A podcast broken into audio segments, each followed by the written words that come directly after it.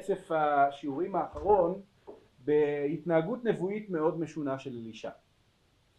אלישע כאשר הוא עומד אל מול הארמים נוהג בצורה מאוד צמחונית, יש מי שיגיד אפילו כמעט על גבול שיתוף הפעולה עם ארם למרות שארם הם אויבי ישראל באותו זמן. כששר צבא ארם נעמן מבקש רפואה לצרעתו אלישע לא רק מרפא אותו אלא עושה את זה גם בחינם. ואז נמצא שם הנער של אלישע גחזי שלא מסוגל לשאת את ההתנהגות המוזרה הזאת של הנביא והוא אומר הנה חסך אדוני את נעמן הארמי הזה מתחת מידו. אתם מרגישים את השנאה והבוז של גחזי לנעמן האויב כן נעמן הארמי הזה ולכן הוא הולך לקחת ממנו תשלום וסופו של הסיפור שצרת נעמן נחה על ראשו של גחזי עכשיו כמו הנער של אלישע כמו גחזי אולי גם אנחנו נמצא את עצמנו שואלים מה פתאום אלישע מוכן בכלל לרפא שר צבא האויב? ואם הוא כבר מרפא אותו למה בחינם? למה הוא לא לוקח ממנו את כל מה שרק אפשר? כעונש על רשעותו וגם הרי מאיפה יש לו כל כך הרבה לשלם ששת אלפים שקלי זהב ועשרה כיכרות כסף ועשר אלפי בגדים אולי זה מהשלל של ישראל בכלל. כל מה שאפשר לקחת מנעמן הארמי אולי מן הרצוי. התעלומה הזאת מקבלת הסבר אפשרי על ידי הרב אלחנן סמט שאומר המטרה של אלישע הייתה ששר צבא האויב לא ירצה להילחם נגד ישראל בכזאת התלהבות. הוא ירגיש שישראל הם משהו אחר. אם אתה תרפא את האויב שלך זו מחשבה שבטח אף פעם לא שמעתם אם כשיש אם האויבים שלך יצטרכו רפואה ואתה תרפא אותם ולא סתם תרפא אותם תמורת כסף כמו שאתה עושה לאזרחים ישראלים אם אתה תרפא אותם בחינם אז הם יגידו וואו איזה מדהימים הישראלים האלה אנחנו סתם שונאים אותם אנחנו סתם נלחמים בהם. בואו נהיה החברים הכי טובים שלהם עכשיו הפירוש הזה הוא הצעה שהרב סמט מציע, לא היחיד כמובן להציע את זה, על ההתנהגות של אלישע כלפי נעמן. עכשיו הפירוש הזה נשמע נורא מוזר עד שאנחנו נזכרים בסיפור הבא של אלישע וארם. ארם עושים מארבים בישראל, אלישע מודיע למלך ישראל, מלך ישראל מצליח להתחמק מהמערב פעם פעמיים ושלוש ובסוף מגיע נעמן, זה מלכים ב' פרק ו', מגיע נעמן עכשיו את החזרה אני עושה לכבודה העובדה שיש כאן הרבה אנשים שאני רואה בפעם הראשונה בשיעור הזה ואני מניח שצריך טיפה חזרה בסדר? אלה שהיו כאן תסלחו לי שזה לא מיד נתחיל איפה שעצרנו שזה מלכים א' פרק י"ח הסיפור מה? כן יצרנו עם אליהו כי התחלנו מאלישע וחזרנו לאליהו עכשיו סיפור הבא הוא שר צבא מלך ארם מגיע למסקנה שיש בוגד וצריך ללכוד אותו. וזה נורא מפחיד כי הקבינט שלו מבין שהחשד הוא כמובן על הבוגד. כן מי משלנו אל מלך ישראל? והתשובה היא לא. הנביא אשר בישראל. יש נביא בישראל שהוא יגיד הוא אומר למלך ישראל את אשר תדבר בחלל משכבך יש לו מודיעין מעולה למלך ישראל יש לו נביא. אלישע כבר נהיה מפורסם בארם מכירים אותו. יודעים בסיפור הקודם אף אחד לא ידע עליו. ומלך ארם מחליט ללכוד את אלישע מגיע מלך ארם עם הגדוד שלו אל, לא מלך ארם, מגיע הגדוד שנשלח במתקפת פתע לילית כזאת ללכוד את אלישע בדותן ושוב הנער הוא לקול שלנו כשהנער קם בבוקר מסתכל החוצה ורואה שההר מוקף ברכב ופרשים.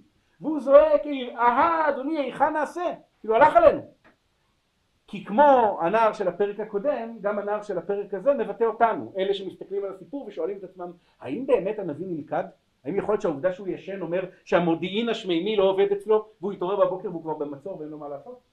ואז אלישע מתפלל שהשם יפקח את, אלישע אומר לנער שלו אל תירא כי רבים אשר איתנו מאשר אותם. וכנראה הנער מסתכל ימינה ושמאלה ולא רואה אף אחד חוץ משניהם. ואז אלישע מתפלל שהשם יפקח את עיני הנער ועם עיני הנער נפקחות גם העיניים שלנו. פתאום אנחנו מגילים שההר מלא סוסים ורכב אש סביבות אלישע. וואי וואי וואי כש... ההר המלא סוסים ורכב אש יצא נגד הסוסים והרכב של הרב איזה טבח יהיה בארמים שום דבר. זהו זה התפקיד האחרון שלנו בסיפור. כי אז אלישע ונערו יורדים אל הגדוד הארמי הם לא מכים אותם לא נלחמים בהם אלא הוא מתפלל שהשם יכה את הגדוד בסנוורים הוא אומר להם לא זאת הדרך וזה לא זאת העיר לוקח אותם אל האיש אשר יבקשו אל שומרון. ואז הוא מתפלל שהשם יפקח את עיניהם והם בהלם לגלות שהם בשומרון. מלך ישראל רואה אותם ואומר, הכה, הכה אבי, כנראה שהוא גייס כבר סביבם צבא, הוא אומר רק הנביא יגיד לי אתה יכול להכות? אני משמיד אותם. ההכפלה הזאת, הכה, הכה אבי, ההכפלה של הפועל, מבטאת את ההתלהבות שלו. אומר לו אלישע, מה פתאום? אשר שבית בחרבך ובקשתך אתה מכה. אלא מה תעשה איתם? תן להם לחם ומים ותשלח אותם לאדוניהם. אני בטוח שמלך ישראל יתפלל לפחות כמו שהקוראים של הסיפור מתפלאים על ההתנהגות הזאת. גדוד של אויבים מגיע, אתה מביא אותם, למה הבאת אותם לשומרון? ברור, ככה הרבה אנשים מניחים, כדי להפיל אותם בידיו של המלך. כן. שריה? אוקיי. אמ, ברור שכדי להפיל אה, בידיו אה, של המלך, אבל אז כשהמלך אומר אוקיי אוקיי אז אני אה, רוצה להכות אז מתברר שהוא אוסר עליו להכות, זאת אומרת תאכיל אותם, הוא עושה קרה גדולה, מאכיל אותם ארוחה חגיגית, שולח אותם לארצם. ופה השורה האחרונה של הסיפור מלמדת מה הייתה התכלית שלו. השורה האחרונה של הסיפור, ולא יספו גדודי ארם לבוא בארץ ישראל. כלומר הנה הבנתי מה אלישע ניסה לעשות. הוא אמר, אני במקום להרוג גדוד ארמי אחד, אני אדאג שמלך ישראל יאכיל אותם וישלח אותם בשלום, והגדוד הארמי הזה יחזור הביתה ויגיד אתם לא תאמינו מה קורה שם. איזה כוחות יש להם, אבל כמה הם צדיקים וחסידים ונחמדים, יכלו להרוג אותנו, במקום להרוג אותנו, האכילו אותנו, השקו אותנו ושלחו אותנו בשלום. לא יפו גדודי ארם לבוא בארץ ישראל, עד מתי? עד הפסוק הבא. שאז מלך ארם קובץ את כל חילו למלחמה, ועולה וצר על שומרון, ויש רעב גדול בשומרון. אה, האמת שהייתי צריך פשוט אה, אה, להראות לכם בינתיים תוך כדי את הפסוקים.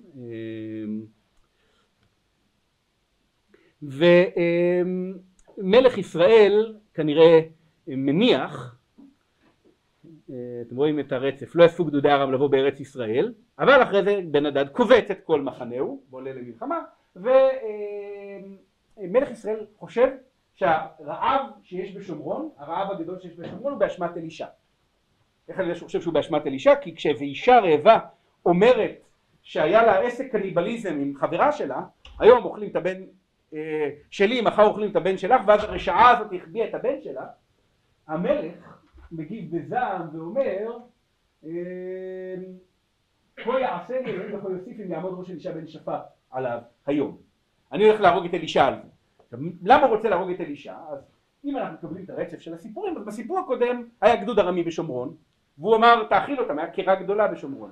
ואז גדודי ארם לא באו, ובמקום שגדודי ארם יבואו בא כל הצבא הארמי.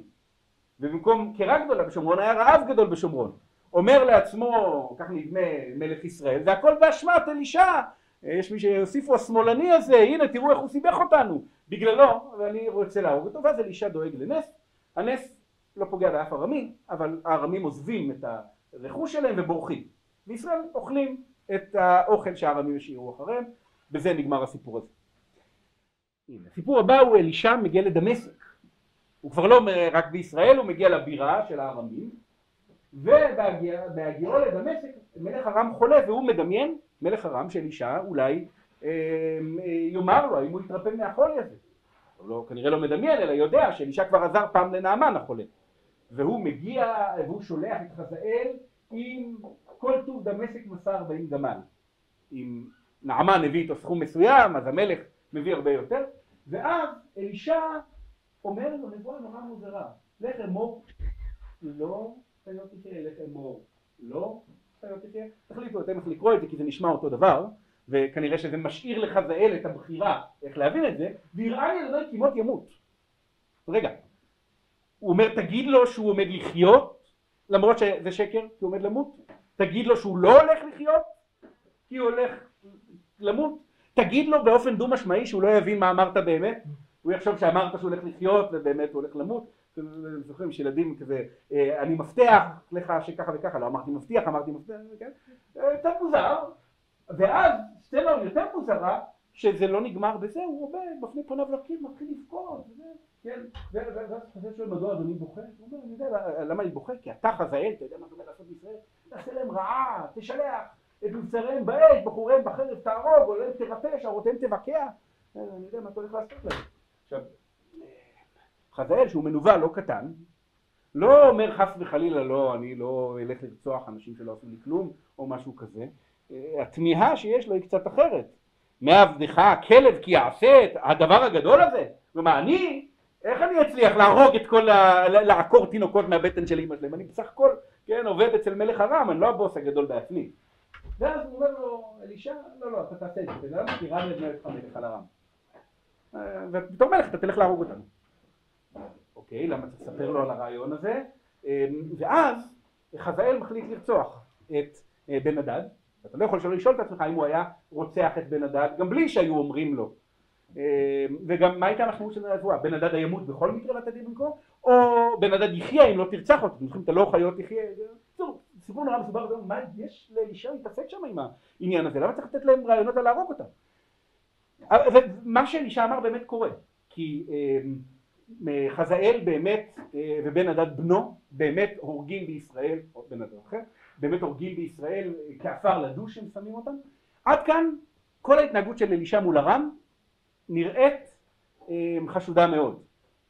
כאילו אתם יכולים לדמיין מה אומרים ישראלים ביושבם בסעודות שבת ודיבורם על הנביא והמעורבות שלו בפוליטיקה ומאיפה הוא קיבל את ההכשרה הנבואית שלו מי נתן את המלגה וכל מיני דברים כאלה.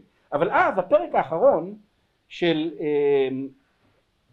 הפרק האחרון של אלישע ממש לפני מותו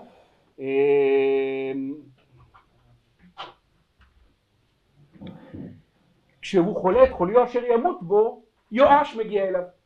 ואז כאשר יואש מגיע אליו הוא נותן לו איזה אות, הוא אומר תמתח קשת, חטא מהחלון, תראה חטא תשועה בארם והכיתה את ארם אני מקווה שזה יסביר אותנו. סליחה מיושר רגע אחד. זה כן זה נפלא ככה אתה זוכה לפרסום זה מצולם בווידאו סליחה מיד לא כן. אז הנה חץ תשועה בארם וזה עוד קטע קטן לעומת הגרנד פינאלה שלו כשהוא אומר למלך ישראל לקחת חיצים ולהכות אותם בארץ. ומלך ישראל לא כל כך אמור לעשות אבל הוא לקח חיצים ויקח ומלך ישראל הר ארצה והלך שלוש פעמים ויעמוד. ואז אלישע שעד עכשיו היה כל כך צמחוני מול הרב ויקצוף על אלישע לא אומר להכות חמש או שש פעמים?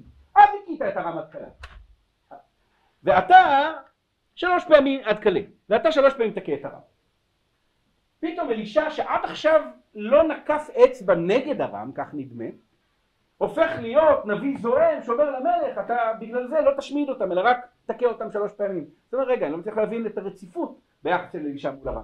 מילא תגידו אלישע הוא נביא צמחוני כזה הוא לא בעד שאף אחד ימות אם לא חייבים הוא רוצה לצמצם את הסכסוך זה הבנתי אבל הוא לא נראה ככה בסוף ימיו. ואז השאלה מה הסיפור של אלישע? למה הוא מתנהג אל ארם כפי שהוא מתנהג? וניסיתי לטעון שהכל מתחיל מסיפורי אליהו, כי סיפורי אלישע הם נביאה מתוך סיפורי אליהו, ובשיעור הקודם מה שעשינו, עד עכשיו זה היה סיכום של שלושה שיעורים בערך, מה שגורם לך לתהות לפעמים האם לא בזבזת את הזמן באותם שלושה שיעורים, אפשר לעשות את זה גם בעשר דקות. זה מה שאמרתי, הכל הוא מהרציפות של אליהו אני חושב.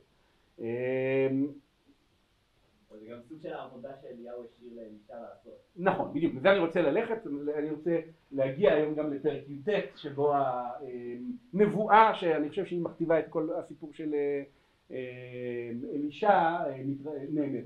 אז בפרק י"ז ראינו שיש בצורת שמובאת על ישראל בידי אליהו ויש מחלוקת ענקית מי מביא את הבצורת. העולם של הפרשנות המסורתית נוטה להניח שאליהו מביא את הבצורת נגד רצונו של השם. ובעולם המחקרי רווחת ההנחה שאליהו מביא את הבצורת בשליחותו של השם. זה קצת הפוך ממה שהיינו מדמיינים, אבל אה, אם אתם זוכרים כל מיני מדרשים כמו שאליהו מחזיק במפתח אה, גשמים וכשהוא רוצה להחיות את בן האלמנה אז השם אומר לו אם אתה רוצה להחיות את בן האלמנה תחזיר לי את המפתח של הגשמים תקבל את המפתח של תחיית המתים זה מהמדרשים שבעצם באים ואומרים אליהו גזר בצורת והשם חושב שזה מוגזם בשביל שאליהו יוכל להחיות את בן האלמנה הוא היה חייב לוותר על הבצורת. אני נותן דוגמה ממדרש שאולי אתם מכירים אתם יודעים שאומרים מדרש מפורסם הכוונה מדרש שאני לא זוכר מי הראשון שאמר לי אותו זה לא תמיד מפורסם אה, בכל מקום. בכל מקרה אה, השם בפרק י"ח אומר לאליהו יאללה עכשיו נותנים גשם ואליהו הולך לפי ההוראה לך יראה אל אחאב ואתנן אתה על פני האדמה אליהו הולך להיראות אל אחאב והוא פוגש את עובדיהו אשר על הבית. בואו נקרא שוב את המפגש עם עובדיהו שזה היה גם דבר שקראנו בפעם הקודמת.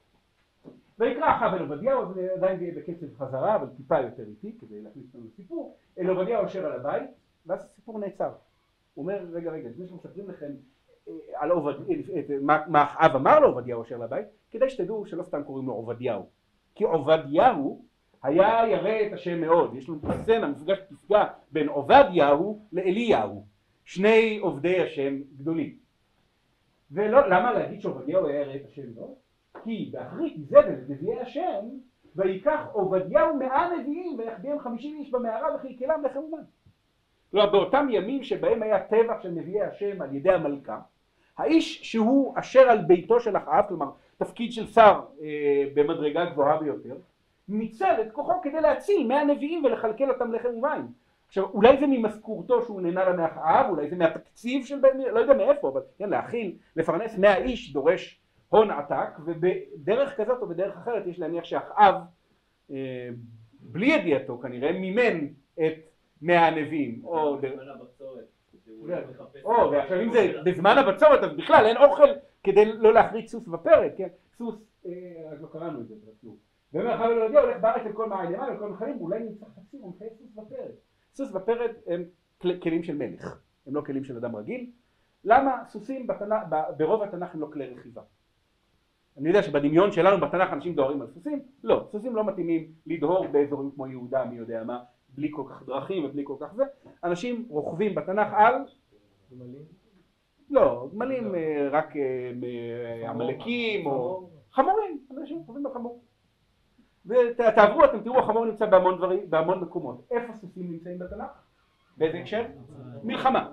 סוסים הם כלי מלחמה הם יקרים הם פגיעים למחלות הם חלשים יחסית מבחינת אה, כן יכולת של סחיבה לא כאילו של סחיבה יומיומית זה תלוי בזנים של הסוסים. יש סוסים כל מיני סוסים הם אה, כלי מלחמה.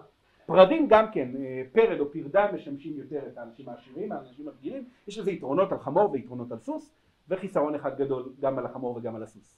זה לא מוליד כלום. אז בין אה, את שלמה ממליכים על פרדה. עכשיו זה נראה לנו תמונה נורא מוזרה נכון? כי בתמונה שלנו הפרדה זה משהו כזה מאיזשהו אה, ספר ילדים מצויר על החווה של לא יודע מי. להמליך את בן המלך על פרדה בצורה כן? אנחנו צריכים אה, סוס אשר כן? רכב עליו המלך לא פרדה.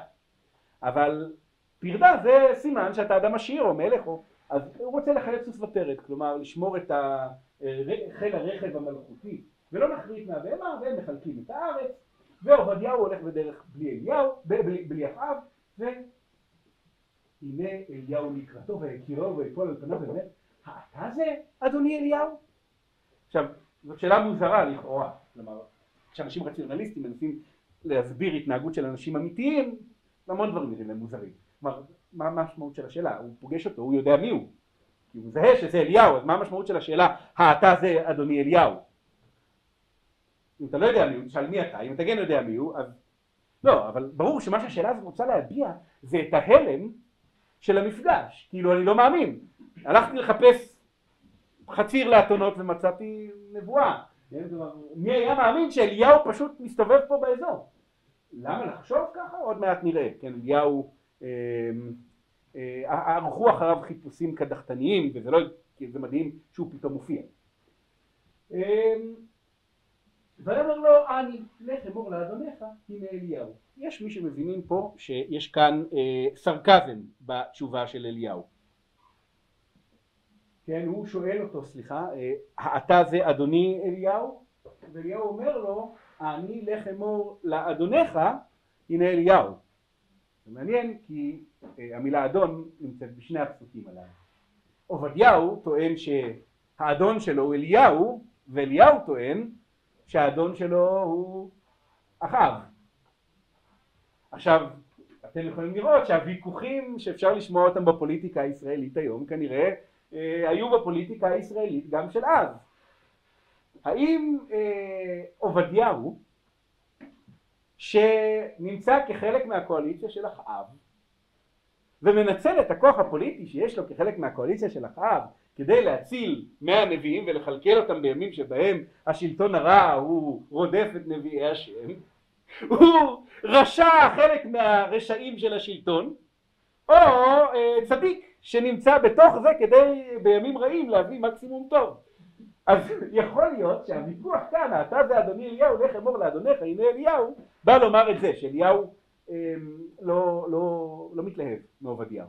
הוא רוצה שמי שנאמן להשם יהיה נאמן להשם לגמרי אה, בדרך של טהרת עובדיהו שומע את השליחות הזאת והוא מזדעזע כולו.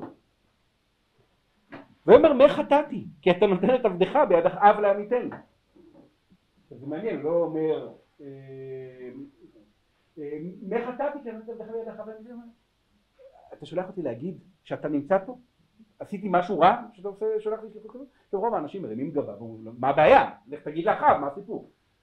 אז הוא מסביר, חי אדוני אלוהיך אם יש גוי או ממלכה אשר לא שלח אדוני שם לבקשך ואמרו אין והשביע את הממלכה ואת הגוי כי לא ימצאך ואתה אתה אומר לך אמור לאדוניך הנה אליהו הוא אומר הרי אתה נעלמת אף אחד לא יודע איפה אתה אב חיפש אותך באובססיביות בכל מקום מה זה כשאמרו אליהו לא נמצא הוא השביע אותם ש... אמ, מה? במדינות אחרות עכשיו אני אלך להגיד שאתה נמצא פה רגע מה הבעיה בעצם? ואז הוא מסביר והיה אני אלך מאיתך, ורוח אדוני יישא אחר אשר לא ידע. ובאתי להגיד לאחר ולא ימצאך והרגני, ועבדך היה ירא אדוני מנורה. מנורה סליחה. כי אתה אליהו פתאום אנחנו לומדים איך אליהו נתפס באותם ימים. אתם יודעים, בניגוד לימינו, אליהו נתפס כדמות פלאית שמופיעה ונעלמת. זה כבר מתחיל כנראה תנכית. אומר, אליהו פתאום פה, פתאום לא פה, פתאום פה, פתאום לא פה, אני אגיד לו שאתה נמצא פה, כי אני ראיתי אותך, ברגע שאני עוזב אותך, אתה כנראה תיעלם. עכשיו אני אזכיר פה, ש... אה, אה, אה, מחשבה כזאת היא לא רק מחשבה של עובדיהו, גם אנשים שמכירים את אליהו טוב, יש להם מחשבה כזאת, וכדי לרענן את זיכרונכם בזה אני רק אראה לכם מה חושבים בני הנביאים כשאליהו עולה השמיימה. כן?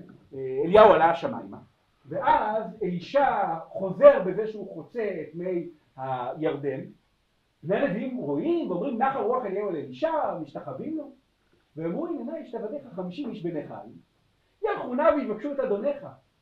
פן נשאו רוח אדוני וישליחהו באחד הערים או באחת הגאיות. אתה יודע, אליהו נעלם, אבל זה לא אומר שהוא באמת נעלם. לך תדע, אולי פתאום אתה תמצא אותו באיזה הר אחד שם, או באיזה גיא אחד שם, כי ככה זה אליהו. ואומר, לא תשלחו. אין מה לשלוח. וכמו ש...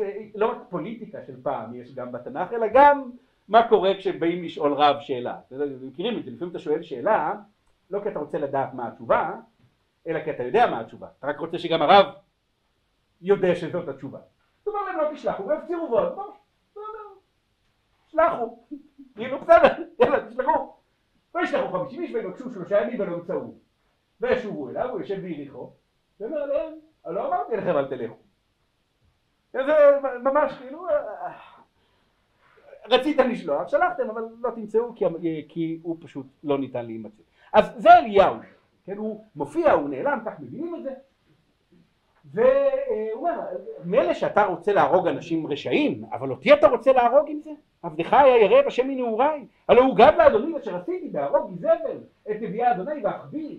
כמובן אי אפשר שלא לטעות עם להחביא, זה קצת מזכיר את אב, אז סתם אה, אם אין כאן מין משחק מילים, אה, שכמו מי שזוכר מלפני שני שיעורים, אה, בעל יושיעך השם שמלך ישראל אומר על יושיעך, בהרבה מאוד סיפורים התחושה היא כאילו שהמילים שמשתמשים בהם מהדהדות לא רק שמות אלא גם דמויות של דמויות. מנביאי השם, מאה איש, חמישים חמישים איש במערב, אחר כך לחם ומים, אני הצלתי נביאים ועכשיו בא נביא השם ואתה אתה אומר לך אמור לאדונך הנה אליהו והרגני. לך תהרוג מישהו שלא הציל נביא השם. מה ההיגיון שנביא השם יהרוג דווקא מישהו שהוא בצד שלו? כן. או זאת באמת שאלה מאוד מעניינת. איזבל מביאה לראשונה לישראל לפחות לפי מה שאפשר ללמוד מהתנ"ך את עבודת הבעל הממוסדת. לפני כן יש מי שעובדים ויש מי שלא עובדים, וכשאיזבל בת את בעל מלך צדונים מגיעה, היא מביאה את הנביאי בעל ונביאי אשרה, שהם אוכלי שולחן, לחם, לחם שולחן איזבל, ואנחנו שומעים שאיזבל רודפת את נביא השם כדי להמית אותה. עכשיו השאלה היא איפה אחאב בתמונה הזאת. אפשר לומר שאחאב הוא מלך חלש, וזה יסתדר לא רע בכלל עם תיאורים מקראיים אחרים על אחאב שיש ברצף סיפורים הזה. כלומר כשאיזבל רוצה להרוג מישהו, לא אחאב הוא האיש שיעצור בעדה. זה אפשרות אחת ואני אזכיר לכם את כרם נבות. אפשרות שנייה, שאליהו, לא, שאחאב אולי לא היה נותן לדבר כזה, וגם אם אחאב היה מסכים, העם היה מתקומם על ניסיון לטבוח באופן שיטוטי את נביאי השם, אלמלא, אה, אופס, הם כולם מתים מרעב, כי היה איזה נביא ישן אחד שגזר עליהם בצומת ביניהם, ופתאום להתחיל להרוג את נביאי השם נראה לחלק מבני ישראל כמו צעד נורא הגיוני. יכול להיות שהם גם חושבים לעצמם, כיוון שהבעל, רגילים להבין שמדובר על בעל הדד, אה, שהוא אל גשם, שערה, קשה לדעת בתנ"ך, כי המילה בעל בתנ"ך היא שם גנרי, כלומר אמ, עובדים את הבעלים, כן, בעלים זה כאילו כמו אלילים, אבל אם מדובר על האל שמכונה הבעל בעליות בעל הענק, בסדר זה לא אל גשם, ואז ששום דבר לא עובד, הורגים את נביאי השם, אולי הבעל יהיה מבסוט, לא, זה לא מוריד גשם, מה יוריד גשם? אנחנו נראה עוד מעט. לא, לא נכון, יפה. טוב, אז... לא, מי זה הבעל הקלאסי? מה שאני רוצה להגיד, הבעל, זה, זה פשוט אל, זה, זה הפירוש של המילה, כן? בעל זה כמו אדון. עד לאן הדברים מגיעים? אני חושב שהיו תקופות בישראל שקראו לקדוש ברוך הוא הבעל. אה, מי שקורא את ספר שמואל, אני חושב שזה הרושם הפשוט שעולה משם. אני אתן לכם ממש רק, שוב, כבעל זה לא, זה לא שם, זה כמו להגיד אדון. כן, אה, אה, אוקיי, למשל, בבנים של שאול, כן, איש בושת שנקרא בדברי הימים אשבעל, ומפיבושת שנקרא מריב בעל, ולדוד יש בן שנקרא, תלוי איפה, בשמואל הוא נקרא אל ידה, בדברי הימים הוא נקרא בעל ידה. וסיפור מפורסם, איפה זה יוצא בשמואל ב' פרק ה' נדמה לי, דוד אה, יוצא להילחם מול פלישתים, השם עושה לו נס, אה, ודוד אומר היכה י"ק ו"ק לפניי את אויביי כפרץ המים, על כן קרא השם המקום ההוא בעל פרצים. בעל פרצים כי י"ק ו"ק, היכה לפניי את אויביי כפרץ המים. וכיוון שהמילה בעל כשלעצמה היא אה, כמו המילה אלוהים, אפשר להגיד במובן אחר, כלומר אלוהים אתה לא יודע אם מתכוון לקדוש ברוך הוא או לאל אחר, כן, אה, הרי אה, במנהג של דוסיות יתרה אנחנו רגילים להגיד לפעמים בטעות לא יהיה לך אלוקים אחרים על פניי, שזה תרתי דה סתרי כאילו ממש באותו זה עצמו, שאתה ירא מכבודם של האלילים וקורא להם אלוקים כדי לא חס ושלום, אלה אלוקיך ישראל, כן, אלה אלוקיך ישראל אשר אלוהים ארץ מצרים, מה? אל עצמה. כן, המילה אל עצמה היא גם שם של אה, אל ספציפי וגם... אז אני חושב, אני חושב שהמילה בעל כשלעצמה אה, יכולה, כן, יכולה לתאר כל מיני אלים שונים אה, ואולי בתקופת ספר שמואל היא תיארה את הקדוש ברוך הוא. אז מה קרה שם בהמשך? מה שקרה בהמשך לפי ההצעה הזאת זה שספר שמואל עבר, תסלחו לי הביטוי, עריכה בסגנון טלוויזיה או אוניברסיטה אחרא כזה. כלומר, בימי שמואל ודוד אף אחד לא חשב שהמילה בעל היא בעייתית כשהיא נפנית להשם. באים ימים רעים שישראל מתחילים לעבוד את האל שהכינוי הרווח שלו הוא בעל ופתאום איך אפשר לקרוא את המילה בעל זה כל כך מגעיל. מי היכה את אבימלך בן ירובשת כל פעם שאתה נתקל במילה בעל מהסלידה מהעבודה זרה שיש בישראל מאותם ימים מחליפים את זה בבושת. אבל בעצם במקור זה היה כמו בדברי הימים. עכשיו דברי הימים שנכתב בימי בית שני לאף אחד אין סלידה עמוקה כל כך מהבעל כי אף אחד לא עובד אותו שם. זאת אומרת, הוא סתם זה כאילו זה קצת כמו התחושה שיש לפעמים לישראלים כשהם נתקלים במישהו שהגיע מארצות נוצרים וכולו בוער בוויכוח פולמוס עם הנצרות ואתה אומר כאילו לא יודע מי זה מעניין כאילו הוא אומר לך תדע לך הטענה הזאת היא טענה נוצרית אוקיי, בסדר, סבבה, כי מה, מה, למה זה חשוב? הוא מגיע ממרחב שבו הנצרות הייתה איום, ואתה בכלל לא מעניין אותך, כאילו, אומר, רוצים להגיד את הטענה שיגידו, לא רוצים שלא יגידו, זה לא קשור אליי. יפה, יפה מאוד. טוב, בין כך ובין אחרת, אמ, השם בעל, כמו שאמרתי, קשה לדעת על איזה אל הוא מדבר, מופיע במרחב הזה גם ביד בבל וגם במואב וגם במקומות אחרים, אבל האל בעל הרגיל, רגילים להגיד שהוא אותו אל שמכונה ברגיל בעל, שזה האל שמופיע בעליון בעל בענת מוגרית ודברים טוב, אז אם זה אל גשם, אז הסיפור של אליהו נהיה נורא מובן, כי ישראל, למה אליהו גוזר בצורת? כי ישראל מביאים לראשונה בצורה ממוסדת אלוהים שהמקצוע שלו הוא גשם. אותו אל אגב ששמו משוקע כנראה בכינוי שדה בעל. שדה בעל, שדה שיש אותה גשם מהשמיים, לא ממעיינות. אה, רק שזה ביטוי מאובן, אף אחד לא חושב על הבעל כשהוא מדבר על שדה בעל. זה כמו אה, שאנשים מדברים על להחזיק אצבעות, ואף אחד לא חושב על זה שהכוונה היא לעשות צורת צלב באצבע. אה, כי זה כאילו, נכון, זה צמח משם, זה אלילות נוצרית, או לא יודע איך לקרוא לזה, כאילו זה... מה? אמונה תפלה. זה יותר מאמונה תפלה. אמונה תפלה זה להאמין בדבר אה, אה, שהוא לא נכון לאו דווקא בהקשר, כאילו בהקשר של אה, עבודת, שוב השאלה איך להגדיר את הנצרות היא מורכבת אבל טוב. אם הסיבה להרגע של נביאי השם כאילו זה מה שאליהו עשה, זה הטענה שלו היא כאילו אני הצלתי את האנשים שנהרגו בגללך.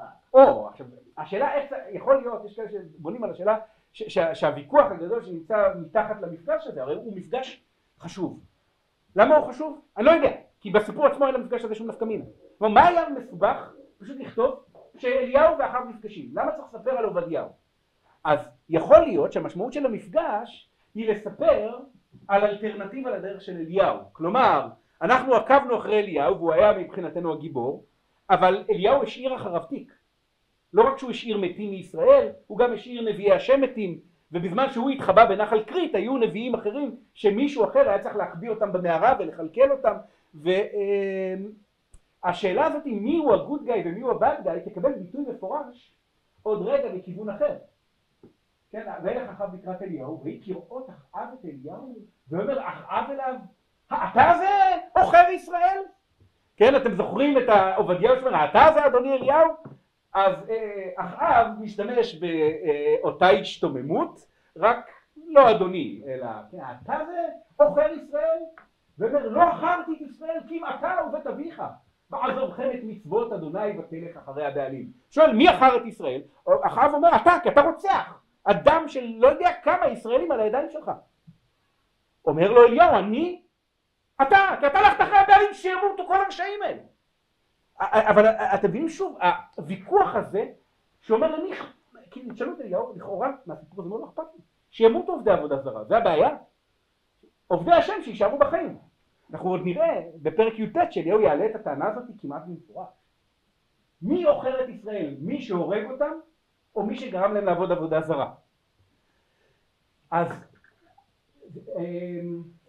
אמ, בואו נמשיך עם הסיפור. אמ, ואתה אליהו אומר יש לי הצעה בשבילך. מה אמור לקרות עכשיו אחרי שאליהו אומר לו מי עוכר ישראל? מה אליהו אמור לעשות? מה המשימה שהשם שלח אותו? להחזיר את הגשם. כלומר מה הוא אמור להגיד לו עכשיו?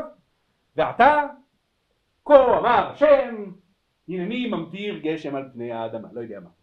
לשטוף את כל העכירות מעל ישראל. לא.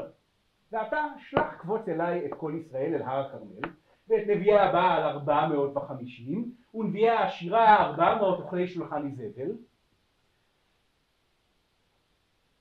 אליהו לא נותן, לא מחזיר את הגשם מיד.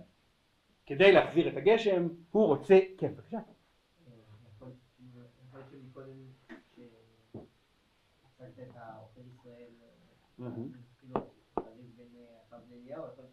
מה שאליהו אומר זה לא סתם ש... גרמת להם לעבוד עבודה זרה, אלא שזה בפועל יוצא של זה שהם עובדי עבודה זרה. כיוון שהם עובדי עבודה זרה, אז היה חייב להיות בצורת. אליהו לא יכול לבוא מצד טכני ולהגיד, אתה גם להיות עובדי עבודה זרה, עכשיו נוריד גשם. עדיין הסיבה שבגללה לא יורד גשם בעולם, עדיין נמצאת פה. אבל השאלה, עכשיו זאת השאלה שמלווה את כל סיפורי אליהו. האם אליהו עושה מה שהוא חושב שהוא נכון, בין שהקדוש ברוך הוא מצווה אותו לעשות את זה בין שלו, או שאליהו כל הזמן פועל לפי צו השם, שנאמר לנו בקיצור. זה מתחיל בשאלה מי גזר את הבצורת. הזכרנו את זה קודם, נכון? האם אליהו גזר את הבצורת, או השם גזר את הבצורת. כשזה מתחיל ב... סליחה. וחי אדוני לא ישראל אשר עמדתי לפניו אם יהיה השנים האלה טל ומטר כי אם לפי דברי האם הכוונה היא כה אמר השם אלוהי ישראל לא יהיה טל או הכוונה היא אני בתור השגריר של השם בארץ מודיע שלא יהיה גשם. עכשיו כשהשם אומר לאליהו לך אראה לך אב ואתנה מטר על פני האדמה ואז אליהו אומר לא לא לא לא אתם רוצים גשם? צריך קודם לעשות איזשהו מעמד פומבי האם אליהו מפרש את רצון השם ורצון השם שיהיה מעמד פומבי כזה? או שאליהו אומר השם אתה רוצה להביא גשם? לא לא אני לא נותן גשם סתם. אני בשביל להביא את הגשם רוצה ליצור מעמד. כלומר מי האם השם מבחינתו אומר כן עובדי עבודה זרה לא עובדי עבודה זרה צריך להחזיר את הגשם או שאליהו מבין את רצון השם ורצון השם זה שישראל יתנערו מהעבודה הזרה כדי לקבל את הגשם. זה חלק מוויכוח לאורך אה, בוודאי פרקים י"ז י"ח י"ט בסיפורי אליהו. טוב. אז אליהו דורש להביא אה, את הנביאים למעמד בהר הכרמל. למה הר הכרמל דווקא? אה, התשובה היא כי קודם כל יכול להיות שזה סתם מקום טוב ומתאים אבל מעבר לזה יש טענה שהר כרמל ההר הירוק כל ימות השנה שימש כמרכז של פולחן בעל מעידנים מוקדמים מאוד וכיוון שכך אליהו בוחר בכוונה במגרש הביתי של אה, עובדי הבעל. טענה נוספת יכולה להיות שהמגרש הזה הוא מגרש של עובדי בעל אבל פעם הוא היה מגרש של עובדי השם כי אנחנו נראה בהמשך שיש שם מזבח השם הרוס כלומר בעצם אליהו קורא להם אל המקום שאליו הם השתלטו ושהם ירגישו בנוח לפעול בו כדי להפוך עליהם את הקערה קורא להם אל הר כרמל אמ, וישלח אחאב בכל ישראל ויקבוץ את הנביאים אל הר הכרמל. ויגש אליהו אל כל העם ויאמר עד מתי אתם פוסחים על שתי הסעיפים? אם אדוני אלוהים לכו אחריו אם הבעל לכו אחריו. ולא ענו, ולא ענו העם אותו דבר. בואו ננסה רגע להבין את המשפט. עד מתי אתם פוסחים על שתי הסעיפים. אה, מה זה אומר אה, לפסוח?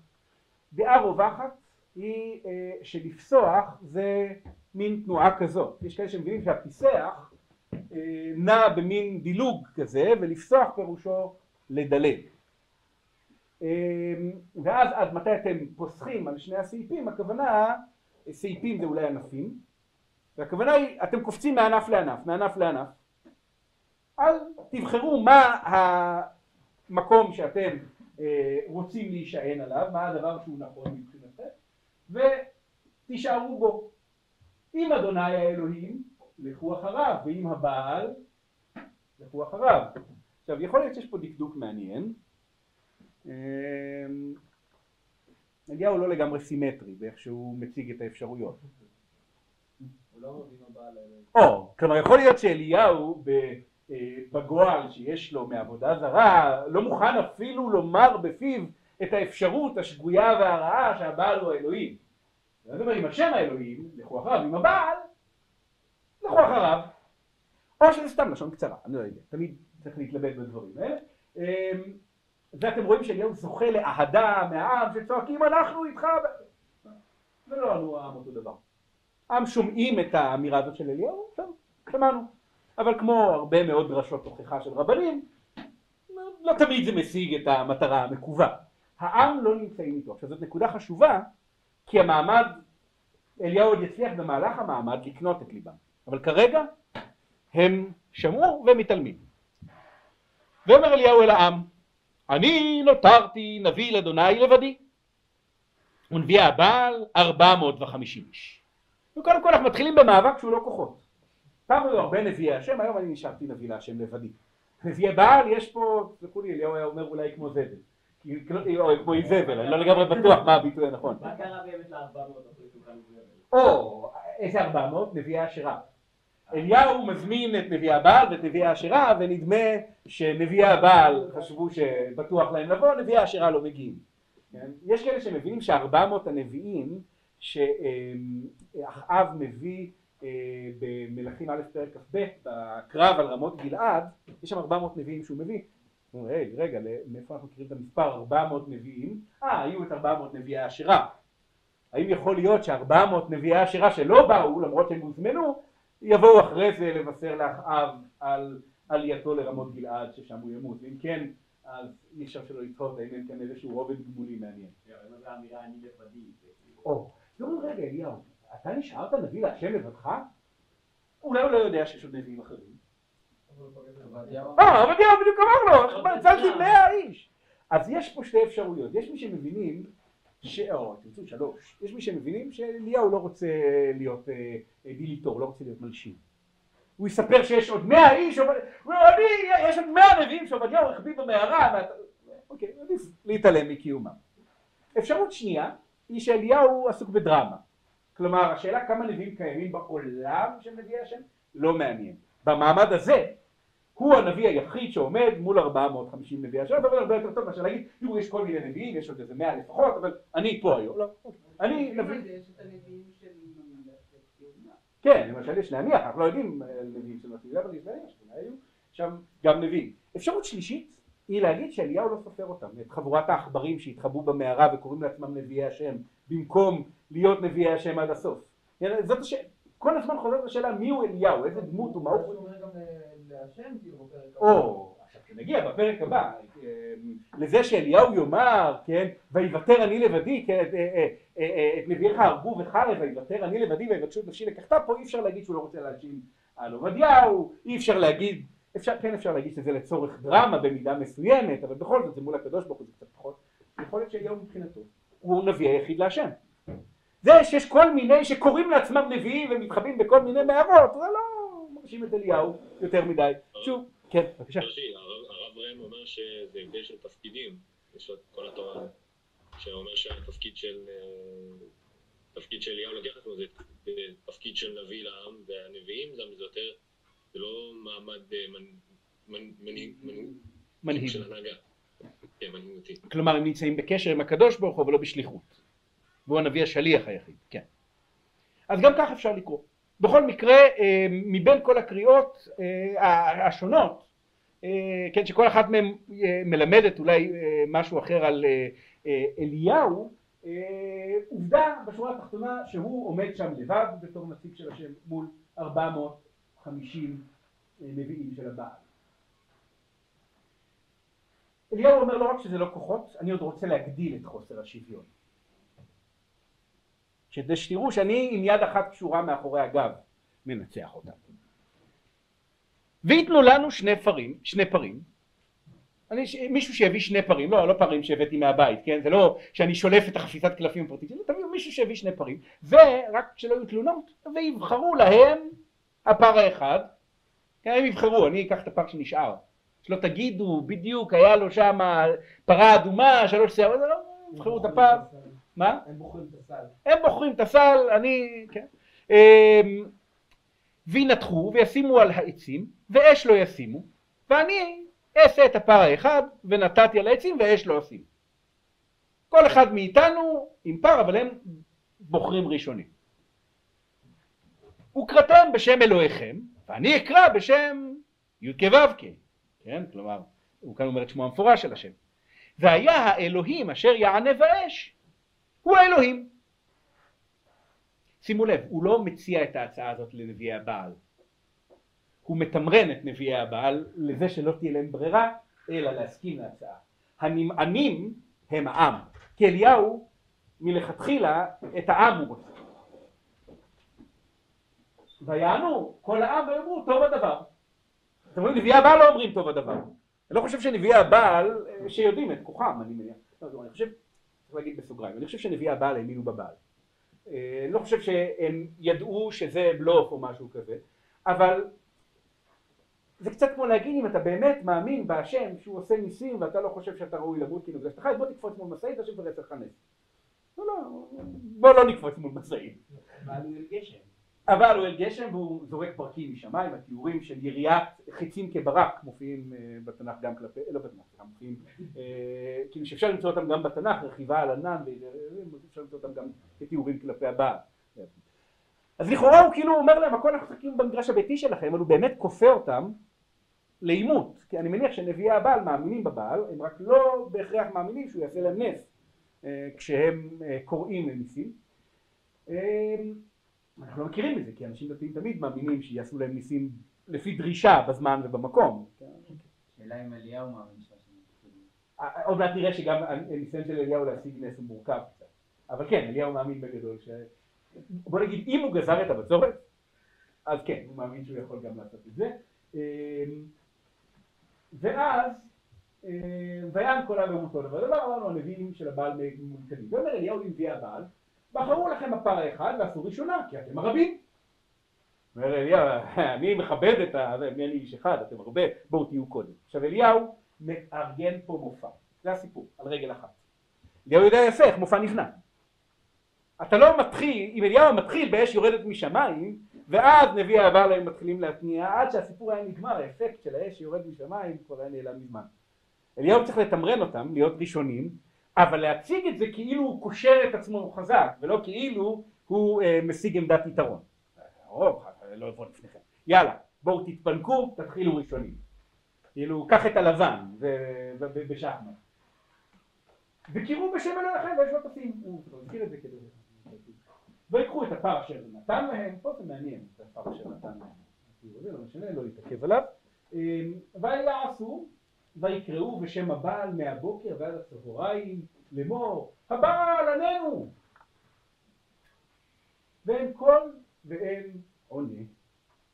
עכשיו, אמ, מהבוקר ועד הצהריים, זה אומר שיש קהל גדול שעומד מהבוקר ועד הצהריים סביבם בעודם קוראים הבעל עלינו, הבעל עלינו, הבעל עלינו. ואני סתם מדמיין לעצמי תקופה של בצורת, אולי חום השמש הקופחת, והנביאים צועקים הבעל עלינו, הבעל עלינו, ואז אנשים סקרנים, ואז אנשים משתעממים, ואז אנשים נהיים עצבניים. אליהו נותן להם לעבוד, הוא לא מפריע להם, שלא יגידו את זה. עד הצהריים. בצהריים מגיע הזמן שאליהו מתערב. אה, כזה ויפסחו על המזבח אשר עשה, השימוש בפועל ויפסחו מאוד נדיר.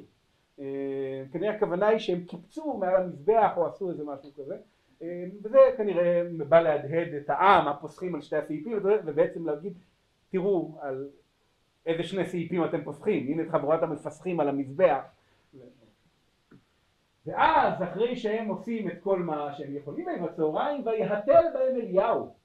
מה זה ויהתל זאת שאלה טובה. אנחנו רגילים להבין שהכוונה עשה מהם צחוק אה, יש סיבות אה, מקראיות אה, לחשוב שהשורש הזה מתאר אמירת דברים שאינם אמת.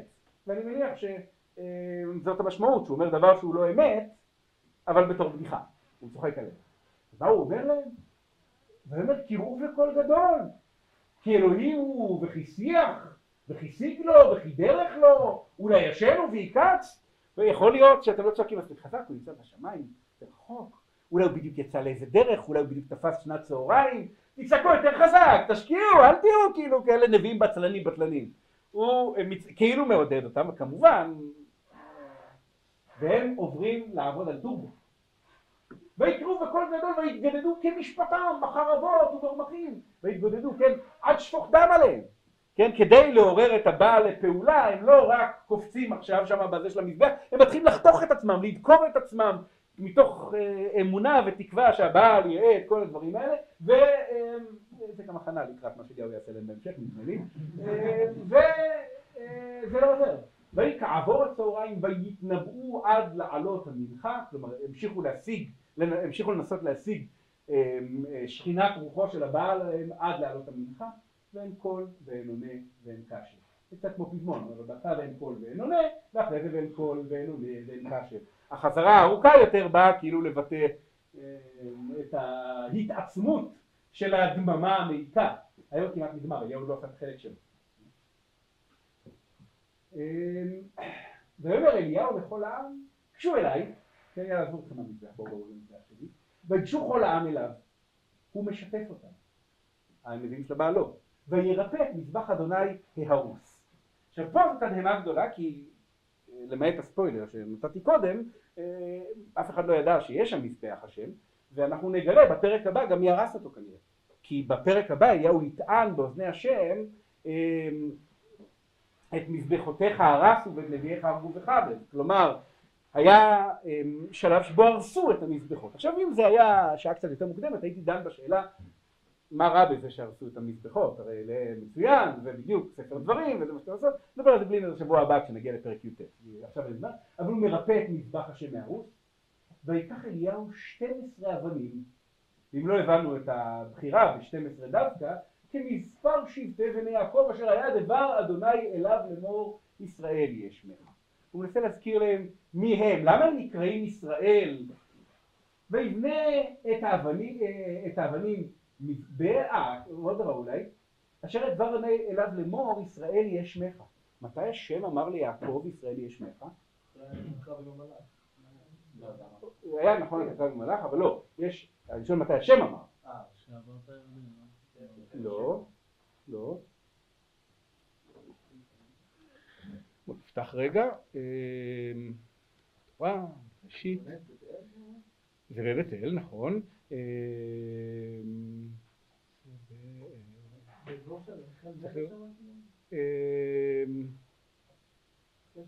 אז הנה, כן.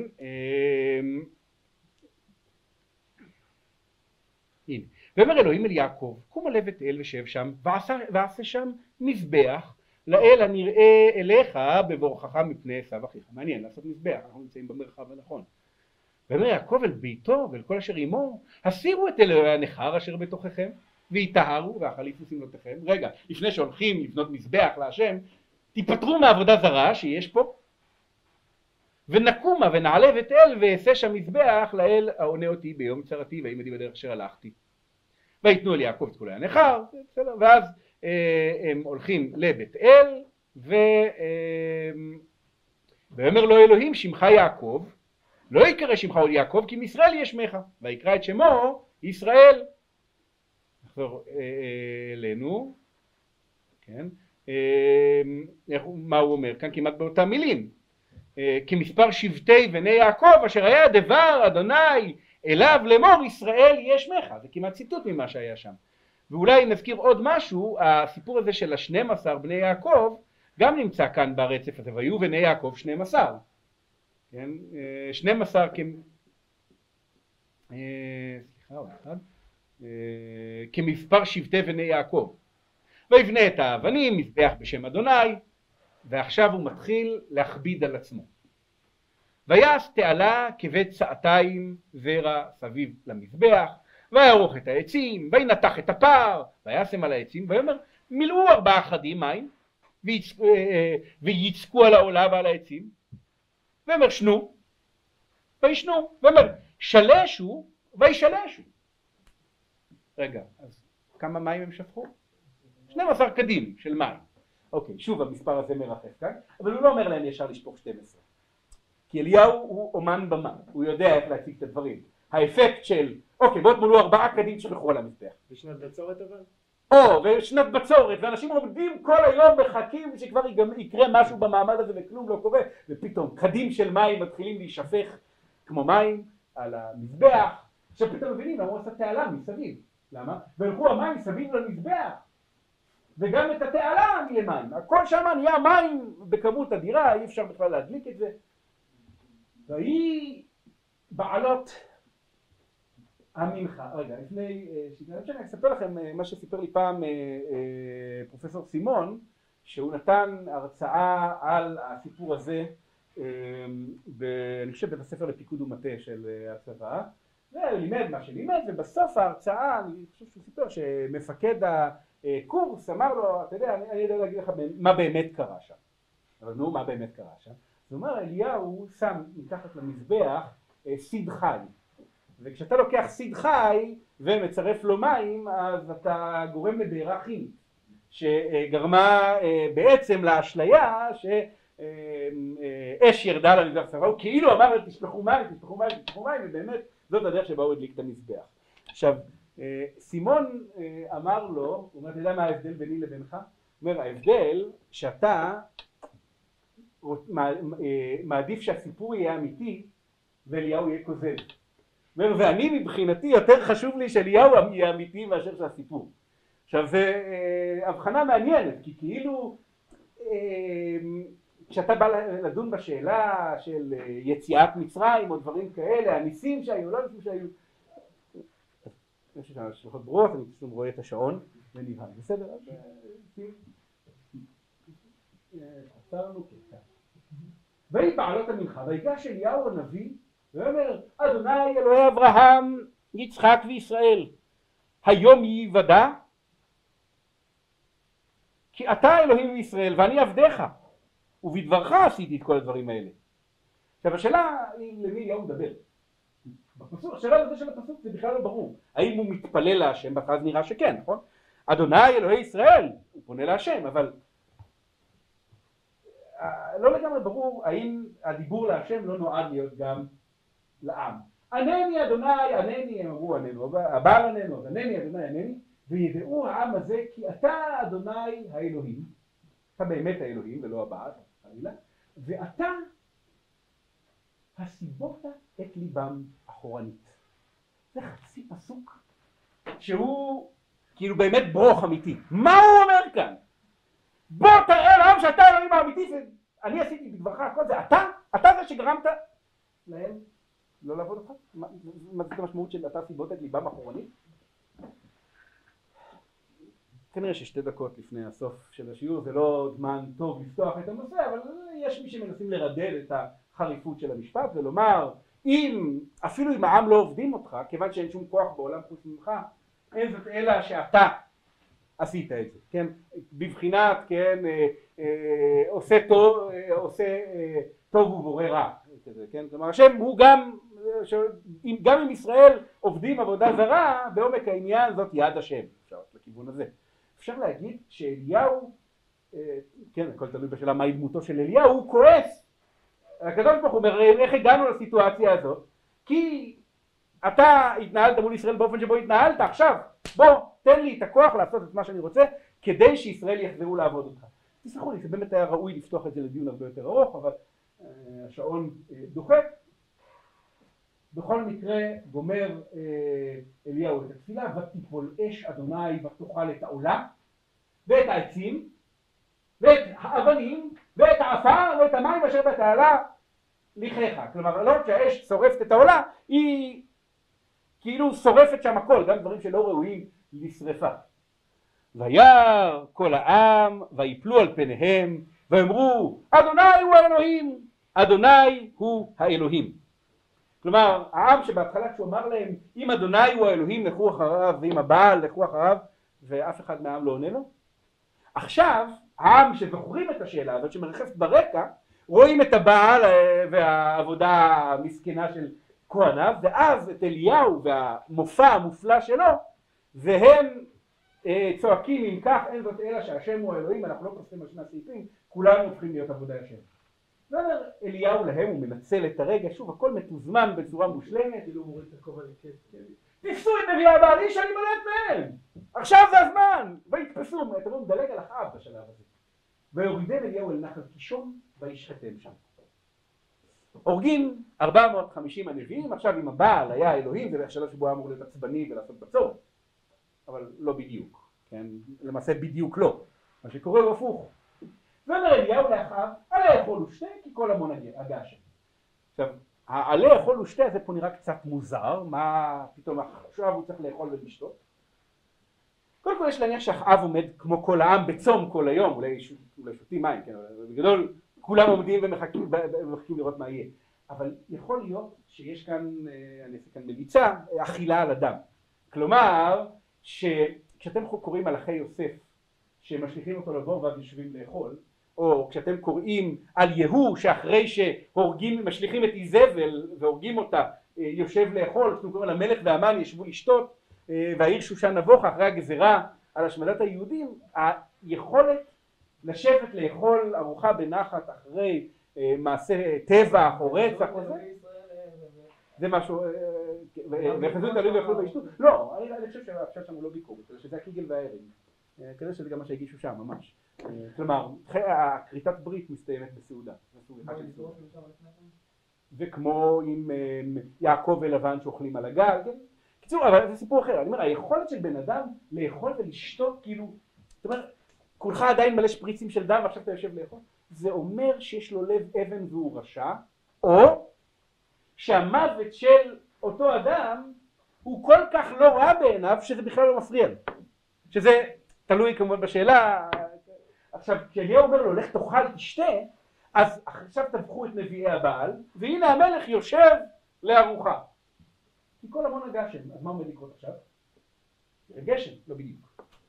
ואלה אחאב לאכול ולשתות, יש כולם חושבים שאם ב-17 דקות אפילו אחאב הולך לאכול ולשתות, אז אולי גם... אה, אה, אה, מי אנחנו לא נגיע... ואליהו עלה אל ראש הכרמל. ויגהר ארצה וישם פניו בין ברכיו ואומר אל נערו עלנה הבט דרך ים, לא מה מה קורה פה, עכשיו אמור לרדת גשם, לא זה מה שאני אומר.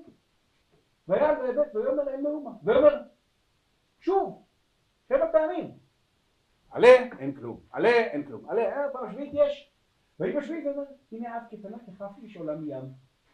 כן, תזכו זה הכרמל, נעשה בדיוק הנוף. ואומר עלה אמור אל אחאב אסור וראה ולא יעצורך הגשם. כאילו יאללה מספיק סגור את הארוחה תעלה על המרכבה תתחיל לדהור אחרת אתה תיתקע בבוץ ובגשם עם המרכבה. עכשיו אנחנו נצטרך לדון בעזרת השם נדבר על השבוע הבא אולי למה זה לוקח למה אליהו צריך שבע פעמים? למה זה לא קורה מיד? מה הבעיה פה בעצם? הרי על פניו זה היה אמור לקרות מיד. אחר כך היינו מדמיינים. ויהי עד כה ועד כה והשמיים התקדרו אוויר ורוח כלומר ברגע שהגאולה מתחילה טיפה היא כבר באה בתנופה ויהי גשם גדול וירכב אחאב וילך יזרעאלה. ויד אדוני הייתה אל אליהו וישנס מותניו וירוץ לפני אחאב עד בואכה יזרעאלה. עכשיו המעמד הזה נגמר נורא מוזר, כן, עוכר ישראל, עוכר ישראל, פתאום המעמד נגמר כשאליהו רץ לפני מרכבתו של אחאב, מה קרה כאן בעצם, מה הסיפור בעיני אליהו? זו פשוטה, לאליהו אין עניין בפוליטיקה, יש לו עניין באספקט אחד שיש לו קיום במרחב הפוליטי וזה האספקט הדתי הוא לא רוצה להחליף את אחאב, הוא גם לא רוצה להשאיר, זה לא הסיפור שלו. הוא רוצה שישראל יעבדו את הקדוש ברוך הוא. זה הסיפור שמעניין את אליהו, וזה הסיפור היחיד שמעניין אותו. אם אחאב בצד של נביאי הבעל, אז אליהו נגד אחאב. ואם אחאב שותף בטבח של נביאי הבעל ובאמונה בהשם, אז אליהו ירוץ לפני מרכבתו של אחאב. לומר, עכשיו אחאב המלך הצדיק הולך לישראל, כולל לי מה הוא יעשה בישראל, נכון? הוא שהתחיל בטבח של 450 נביאי הבעל, בטח לא יעצור את עצמו כאן, הוא ימשיך גם אל 400 נביאי השם. אליהו רץ לפני מרכבתו ואומר זה המלך שאני רוצה. אני אהיה כמו כן אחד הרצים לפני המלך לתת לו גדולה וכבוד כי הנה המלך הכיר יחד עם כל ישראל שהשם הוא האלוהים וכל העבודה הזרה שנכנסה זה גועל שצריך לזרוק החוצה. האם התקוות שאליהו תולה במעמד הזה היו מופרזות או לא? טוב, בשביל זה אנחנו נצטרך לקרוא את הפרק הבא ובשביל זה גם נצטרך להיפגש בשבוע הבא. זהו, אז עד כאן להפעם, תודה רבה לכולם.